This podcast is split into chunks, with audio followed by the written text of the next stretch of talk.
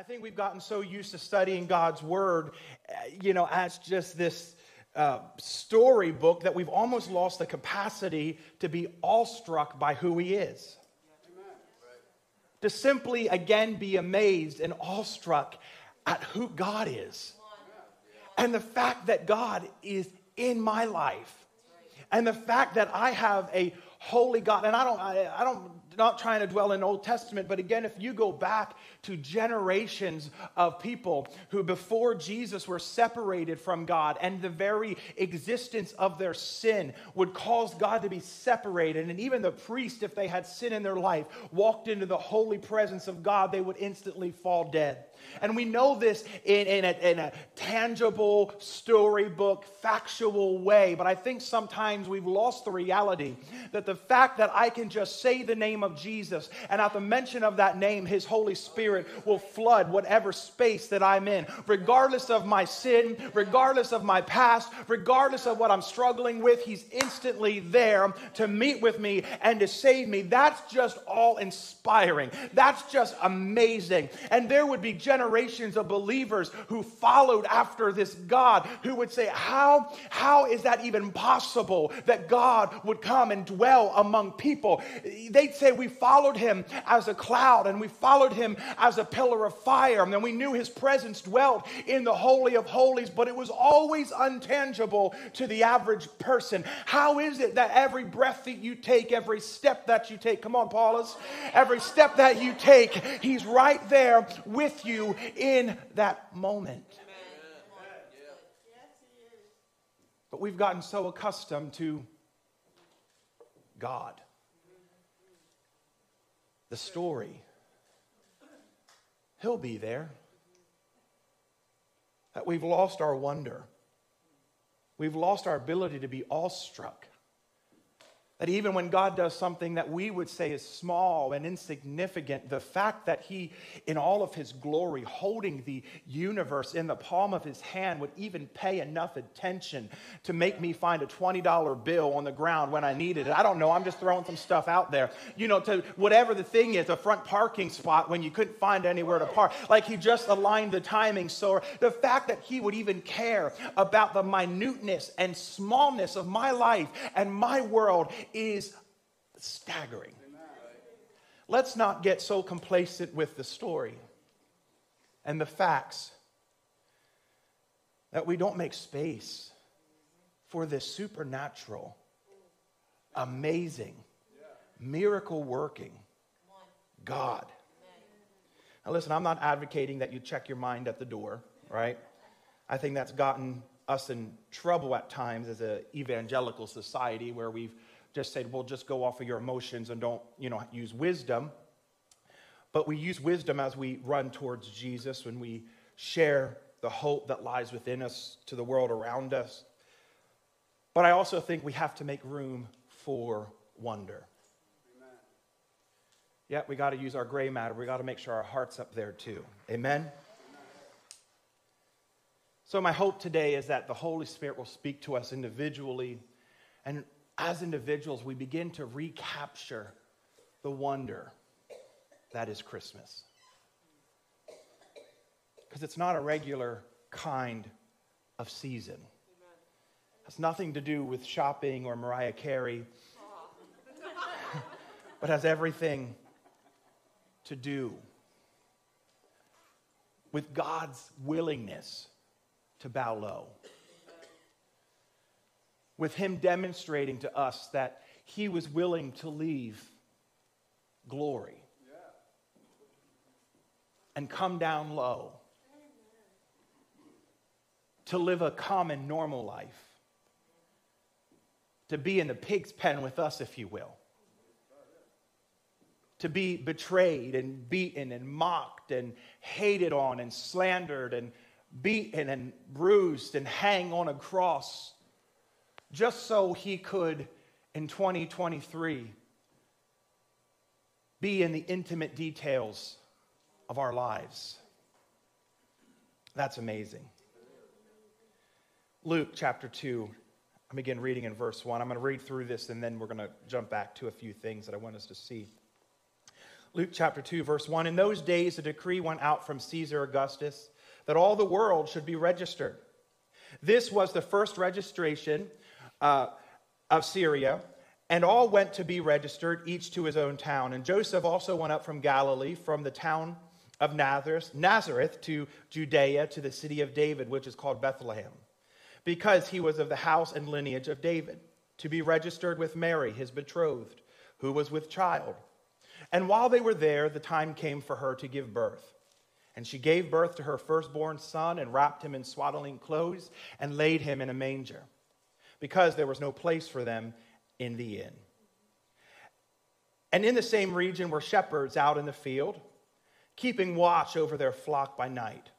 And the angel of the Lord appeared to them, and the glory of the Lord shone around them, and they were filled with great fear. And the angel said to them, Fear not. For behold, I bring you good news of great joy that will be for all the people. For unto you is born this day in the city of David a Savior, who is Christ the Lord. And this will be a sign to you. You will find a baby wrapped in swaddling clothes, laying in a manger. And suddenly there was with the angel a multitude of heavenly hosts praising God and saying, Glory to God in the highest, and on earth peace among those whom he is pleased. When the angels went away from them into heaven, the shepherds said to one another, Let us go over to Bethlehem and see this thing that happened, which the Lord has made known to us. And they went with haste and found Mary and Joseph and the baby lying in a manger. And when they saw it, they made known the saying that had been told them concerning the child. And all who heard it wondered at what the shepherds told them. But Mary treasured up all these things, pondering them in her heart. And the shepherds returned, glorifying and praising God for all they had seen and heard as it was told to them. So, I want to dive into this verse a little bit because obviously most of us would be familiar with that story. We would understand the birth of Jesus, we would understand the great miracles, the Messiah. But I want to dive into some of the smaller miracles in this passage that I think we often miss. Uh, because sometimes these small miracles give way to the big ones. Sometimes I think God will perform a small miracle just to let you know I'm still working on the big ones. All right. Sometimes I think when we're faithful with the small ones, God says, Because you've been faithful and acknowledging me in the small ones, I'll do something big and substantial.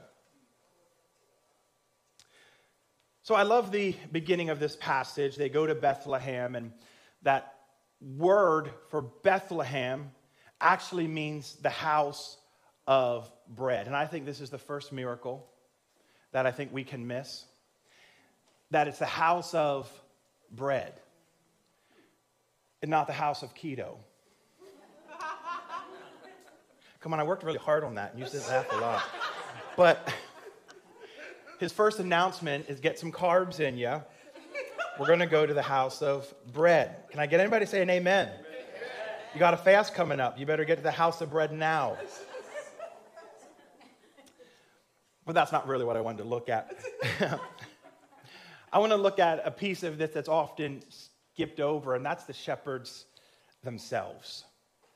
And the fact that God would make this announcement to these shepherds. What I don't think we understand in our 21st century cultures, we tend to think as shepherds as these, uh, you know, cute little boy in bathrobes that we see in plays, you know, year after year, these, these shepherds.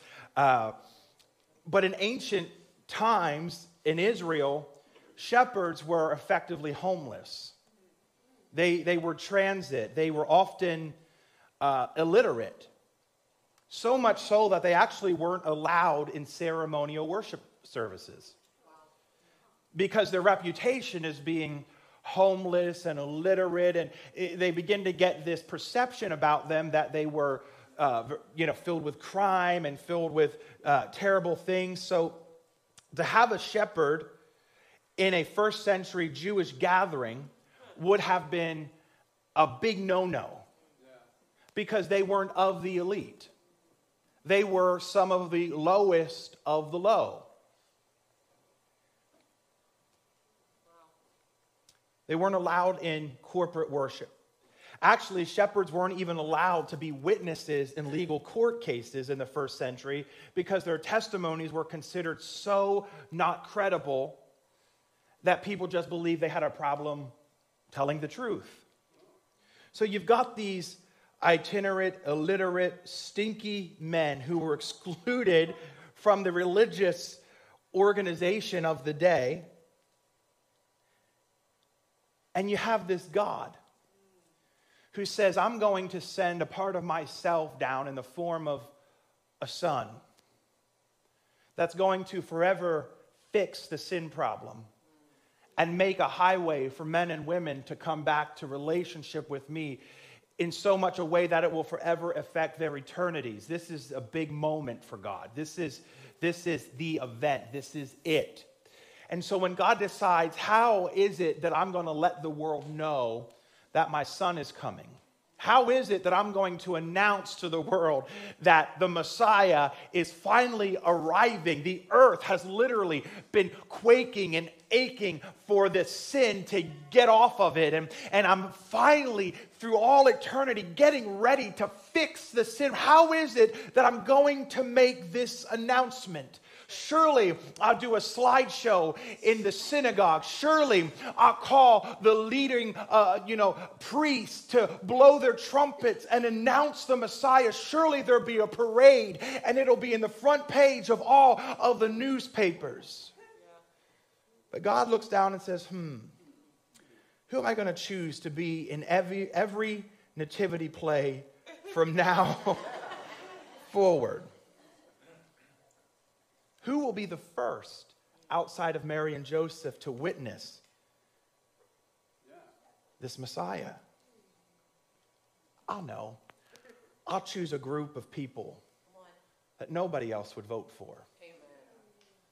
I'll choose some people who weren't even allowed in religious ceremony. I'll, I'll choose the outcast and those who were forsaken and forgotten about. I'll choose the illiterate, those with no education, born on the wrong side of the tracks. I'll find those who were told that they would. Am I preaching to anybody else this morning that were told that they would never become anything? Am I? He said, I'll find those who thought that their lives would forever be marked by what they currently find themselves in, that position. But he said, I'm going to find these type of people. I want you to remember that Luke is, we're reading from the book of Luke, and Luke is a Gentile author, which means he was not a Jew. But he was grafted in, and he's trying to help us understand that this was an all access event. That the first thing that God decides to do is let people know that this is for everyone.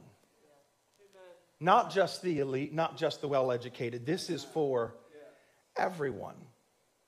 He says, I'll take the bottom of the pile. I don't know about anybody else, but I'm glad about that. Verse 18, we read that it says, All who heard it wondered at what the shepherds told them. The word wondered there in Greek actually just simply means to be amazed.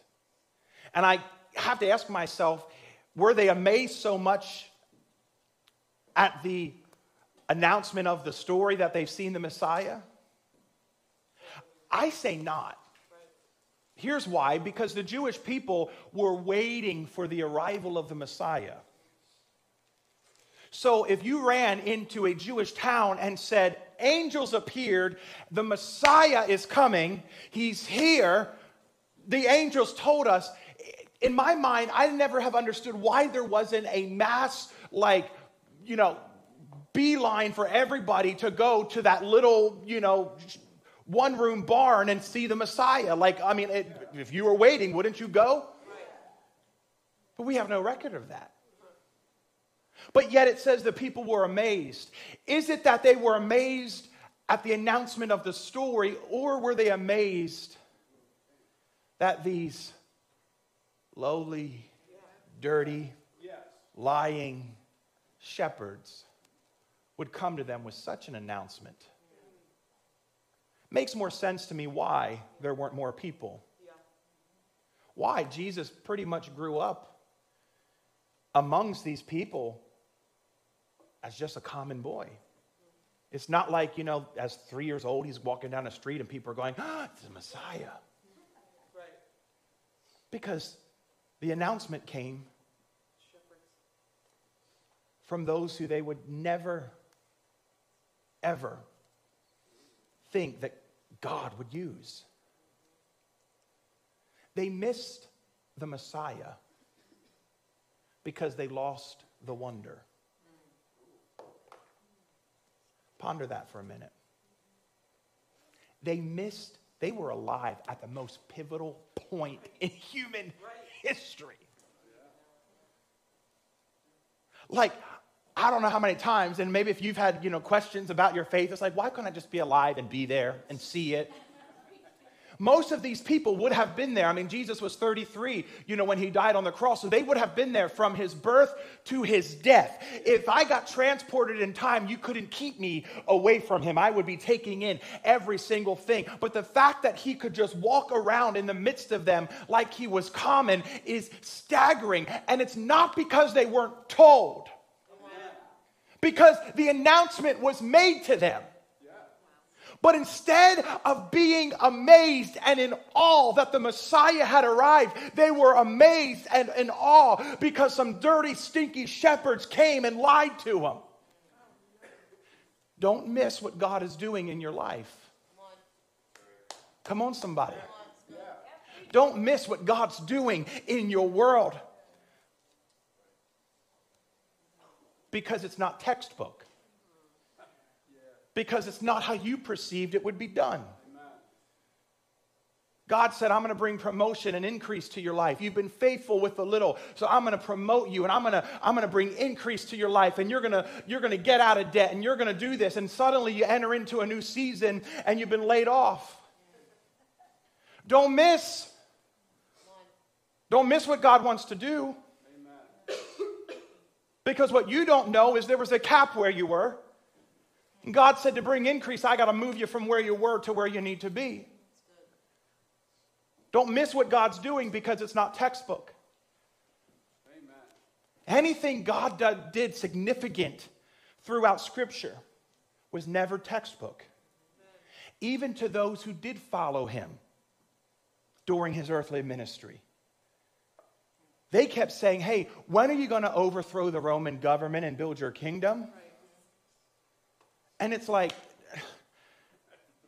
I mean, Jesus didn't help it when he like looked at Jerusalem and said, "This city will be turned upside down and restored in three days." And you know, he's talking spiritually about his, his own body and the resurrection. And they're like, "Yeah, we're going to tear the city down." You know, Jesus didn't help the situation. But my point is, even in standing in front of greatness, the Messiah, the sovereign God, they completely missed what he was going to do because it wasn't textbook. So I challenge you to never lose the all in wonder of God. Never expect Him to do it like you expect Him to do it. Learn to be surprised again. That's why your Bible says, Count it all joy when these things fall upon you, trials, and, and t- t- think, just count it joy. Why? Because God's still doing something, He's still up to something.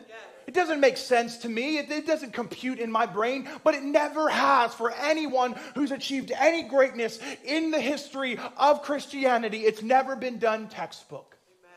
Every great revival was birthed out of uh, men and women who just wouldn't be textbook material.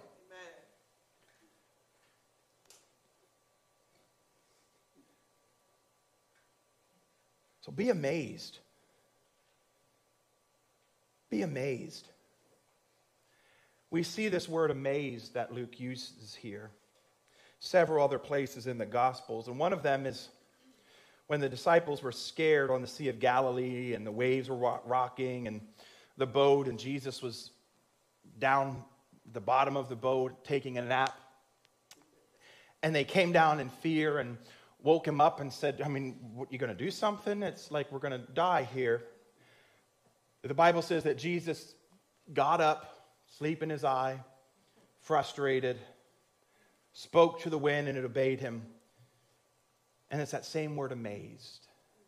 Bible says the disciples were amazed by what they saw. Let me ask you this question. What has amazed you recently in your life? Kurt's back there poking Tammy. They just got married. Good credit, man. Good job. But honestly, what has amazed you recently? What's taken your breath away that God did? What's left you saying, I can't believe it? Well, Pastor, I still have big problems. I, I, I, still have circumstances. I still have pain in my body. Can I submit to you? God's always doing something. Amen. And if we look, we will find. If you look for it, you'll find it.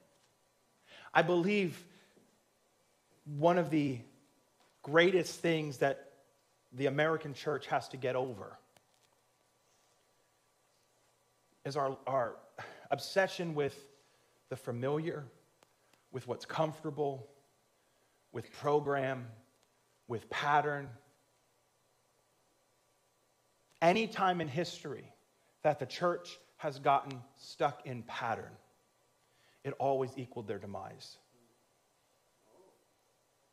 Anytime the Jewish people got comfortable in their own land and they stopped being amazed by God and they started looking at other idols, every time opposing armies would come and overtake them. Then they get back into captivity. They turn their hearts back to God. And eventually, God would come and deliver his people and bring them back to their homeland again. And they'd be there, and then suddenly they'd get comfortable, and life got back to a sense of normality, and generations would pass, and suddenly they forgot, you know, I said this about this last week, but they forgot what the previous generations had walked through. And they begin to take the fact that they were dwelling in their own land for granted and they would turn away from God, and as soon as they would, in would come an opposing enemy and capture the city again. Do you see the pattern? And whenever we approach God with this sense of normalcy, this is Christmas. It's not just a holiday.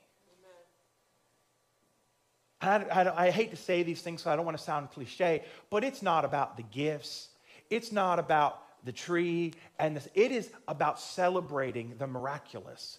It's about celebrating that God cared that much about me to come the whole way down and be where I am, that He would become Emmanuel and dwell with us, that He would become the God who no longer was separated by galaxy and, and solar system, but now that He would be the God that was close. That's what it's about. That's why we celebrate. Let us never lose our sense of wonder and awe and who He is. Come on, somebody. He's incredible.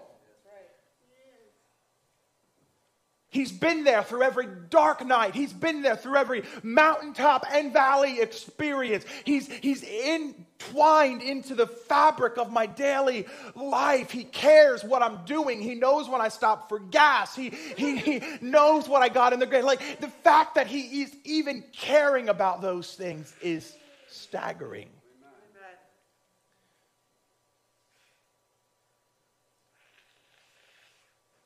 I believe that the church has gotten so obsessed with entertainment that we even approach our worship. Entertain me. This better sound like a concert. This better have all the bells and the whistles. This better move me. How many of you know your worship was never meant to move you? He said, Bring me the sacrifice of praise. It was about you bringing enough sacrifice till it finally moves him. Yeah. Paula, you better get home quick.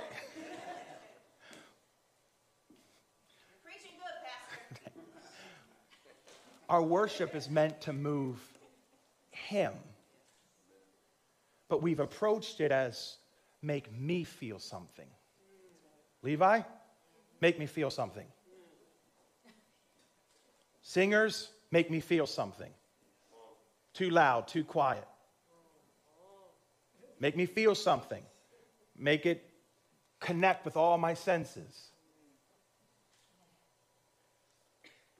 Meanwhile, you have people like Paul and Silas who are chained in the prison where the sewage literally runs through their feet, where they're sitting and where they're chained, the sewage of the city. And even in that moment, it, what, they didn't worship God because they felt something.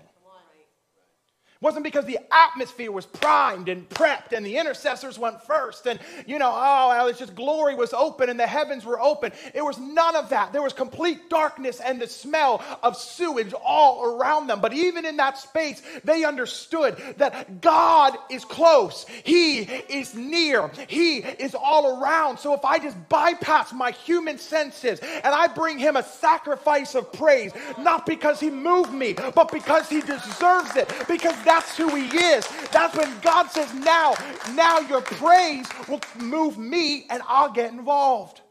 You don't know the story, that God began literally shook the jail where they were and they were freed. And not only did they get free, they got the jailer saved. And not only did the jailer get saved, his entire family got saved. And it started a revival in the city where they were, all simply because two men weren't sitting there saying, Somebody do something for me. But they stood up and they said, Listen, God's God.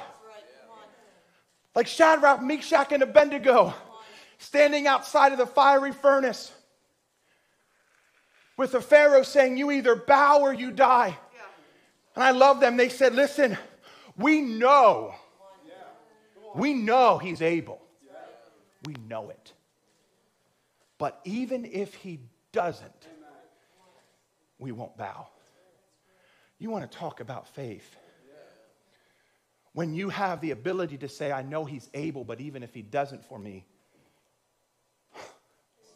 no. See, we, we've got a church that says, I know he's able, and if he doesn't, then I won't. If he doesn't, then I won't.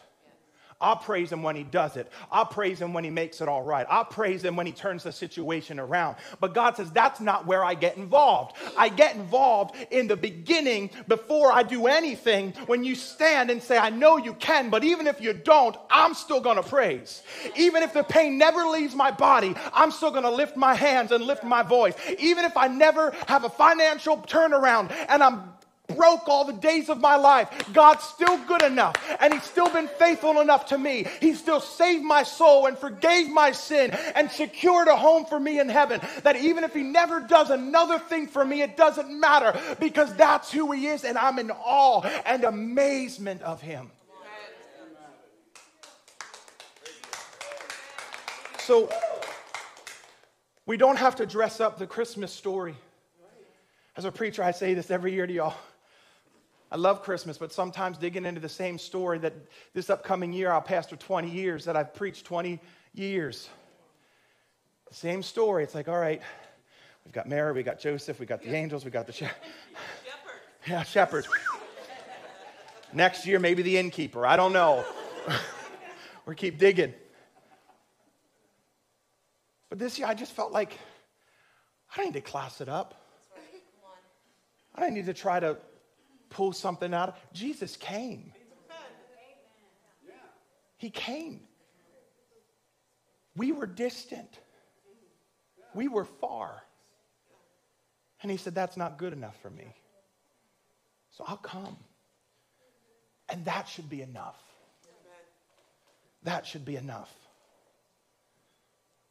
So, what small miracle have you seen recently?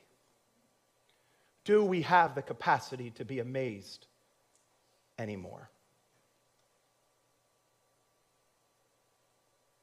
In my 20 years of pastoring, I've seen it in countless people, and I've struggled with in my own life. Sometimes I can tell where people are in their walk with God. And there's this moment where they're on, my mama would say, thin ice.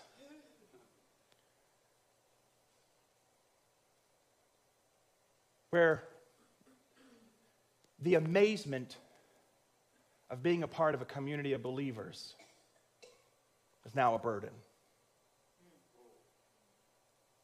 The salvations that happen in church on a Sunday morning, we clap and we put our hands together and we walk out the door and make our little comments of whether it's too short, too long, too hot, too cold. And I, I, I can see it. What happens is we just become complacent. And eventually, this loses its luster. Well, being at home's all right too. And there's other things. And it's sad. And I, again, I, if we're not all careful, I'd deal with it. Another sermon. Let's just do it. Let's get through it. Another holiday. breathe after. Let's just go, go, go, do it, do it. And if I'm not careful, I can fall into that same pattern of, and it's a tragedy. This past year, 141 people made decisions for Christ through this ministry.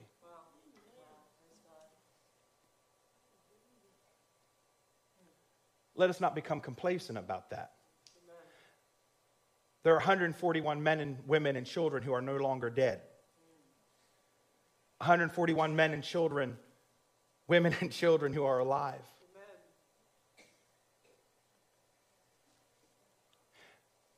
In the Old Testament, there was a man by Zephaniah who was in the temple.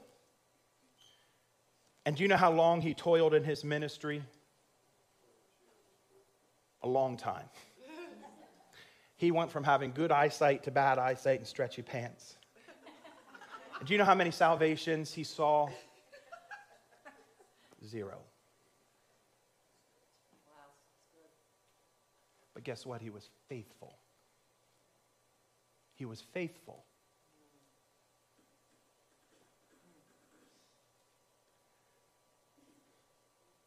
So, do we have the capacity to be amazed?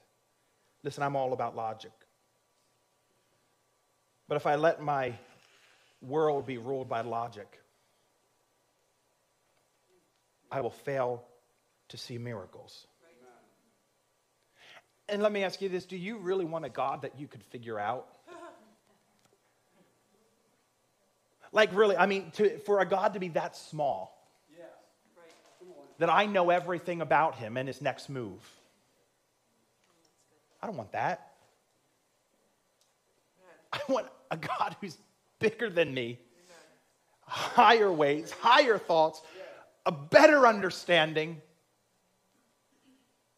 And that's what he is. So the fact that I can't figure him out or determine his next move, that's God.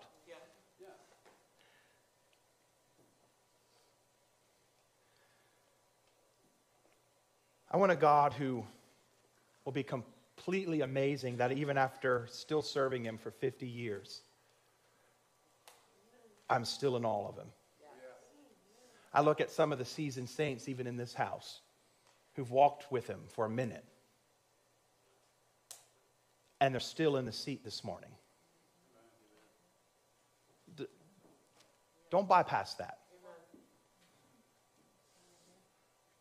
Some people in this room have walked with him 40, 50, 60 years, and they're still walking. Survey your life. How many people have come to God and walked away? They were in, but now they're out. They were hot, and now they're cold. So the fact that somebody who, after 50 years, can say, He still amazes me, He's still worth showing up for, I'd still be lost without Him. Come on. Come on, somebody. Verse 11 the angel says to the shepherds, For unto you is born this day, everybody say this day, this day, this day in the city of David, a Savior. This day, a Savior. He's here, He's present, and He's close and we keep walking after him. Eugene Peter, Peterson calls obedience a long walk in the same direction. I love that. It's actually what we're going to theme our January on a long walk in the same direction.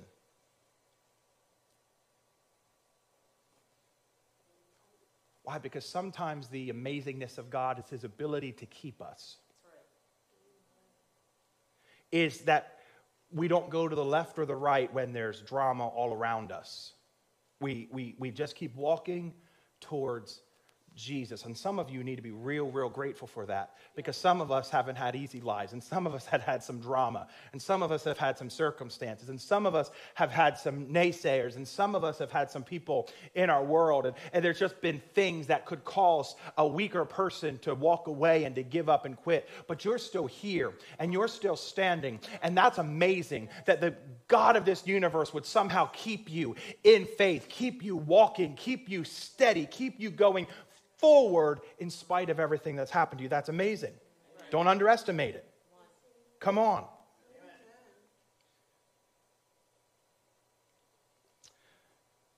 Somebody by the name of Dr. Craig Keener says this if you get out of the Bible or out of God's story what you're expecting to get out of God's story, you need to change your expectations. Because it should amaze us it should amaze us. So Luke says, today, today. He actually uses that phrase today or this day 10 more times in this gospel account. Today. Actually, he uses it in chapter 4 when Jesus is no longer a baby and now he goes to the temple and he goes back to his hometown into the synagogue and at this time in history, there wouldn't have been a full time minister. Somebody would have gotten up and read from the, the scrolls. And at this day, it was Jesus' turn, and somebody got up and they handed him the scroll of Isaiah. And he turns and he begins to read Isaiah 61, where he says, The Spirit of the sovereign Lord is upon me to proclaim the good news to the poor, that he sent me to proclaim liberty to the captives and the recovery of sight to the blind, and liberty to those who are oppressed, and to proclaim the year of the Lord's favor. And then Jesus makes this bold statement and declaration, and he says, Today, this is fulfilled in your hearing. Amen. What is he saying? It's in front of you. Don't miss it. Oh, they should have shouted. I mean, because 30 years earlier, some shepherds came and announced to this very town of people that the Messiah was born. And they missed it. 30 years later, this same boy stands up and says, This prophecy about the Messiah it's fulfilled today. I'm He. And you would think bells would be going off. And you know what? 30 years ago, I remember those stinky, nasty shepherds running into the city. He's here. This is Him. This is He. The Messiah is here. Get everybody together. Let's throw a party. Let's celebrate the Messiah. The, the promised one has come. No, they missed it. And they missed it big. The Bible says they actually took him and tried to throw him off the bow of the hill to kill him. Uh, didn't succeed, but. And he was in front of them.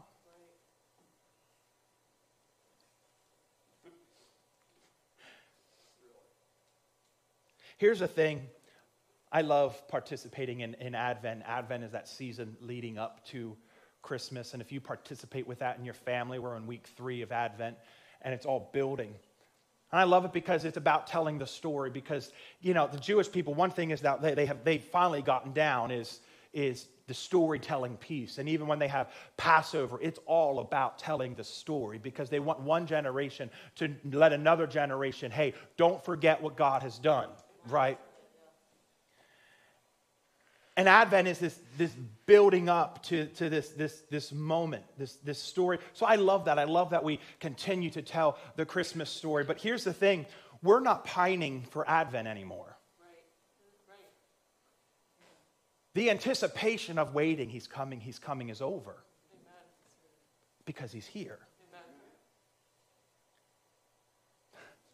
You know, and you're saying, well, no, he's not here.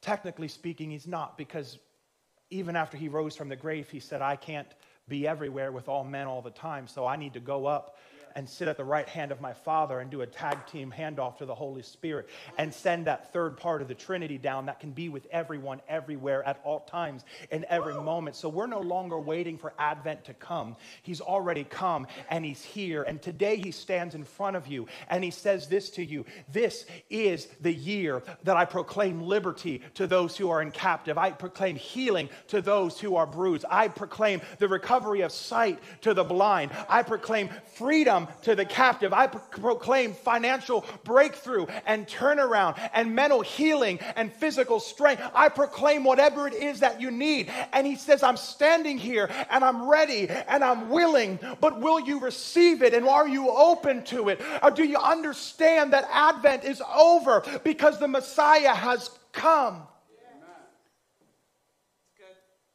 And he stands and he knocks and says, Will you answer? And that's the whole point of what Luke's writing. He says, Today, today, today, today. You don't have to grieve anymore because today. You don't have to be without hope anymore because today your hope is fulfilled in Jesus Christ. God came near. We should be amazed yeah. by that. Yeah. Team, you can come.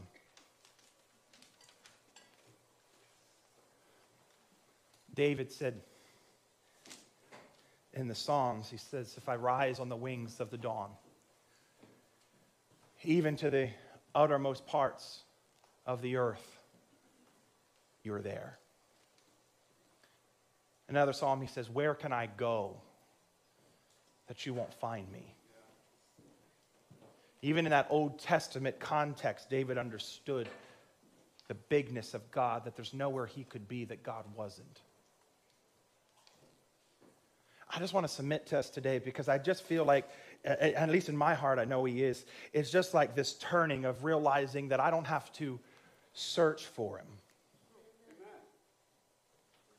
I don't have to try to find Him. He's here. When I wake up in the morning and I have worries about my day, guess what? He's here. And when I can't sleep in the night because my mind is racing for fear of what could be and calamities and what our world looks like and what about my family and my kids and all of that mess and all of those circumstances, I, I, I can just stand here and, and, just realize that He's here. Come on, somebody. He's here.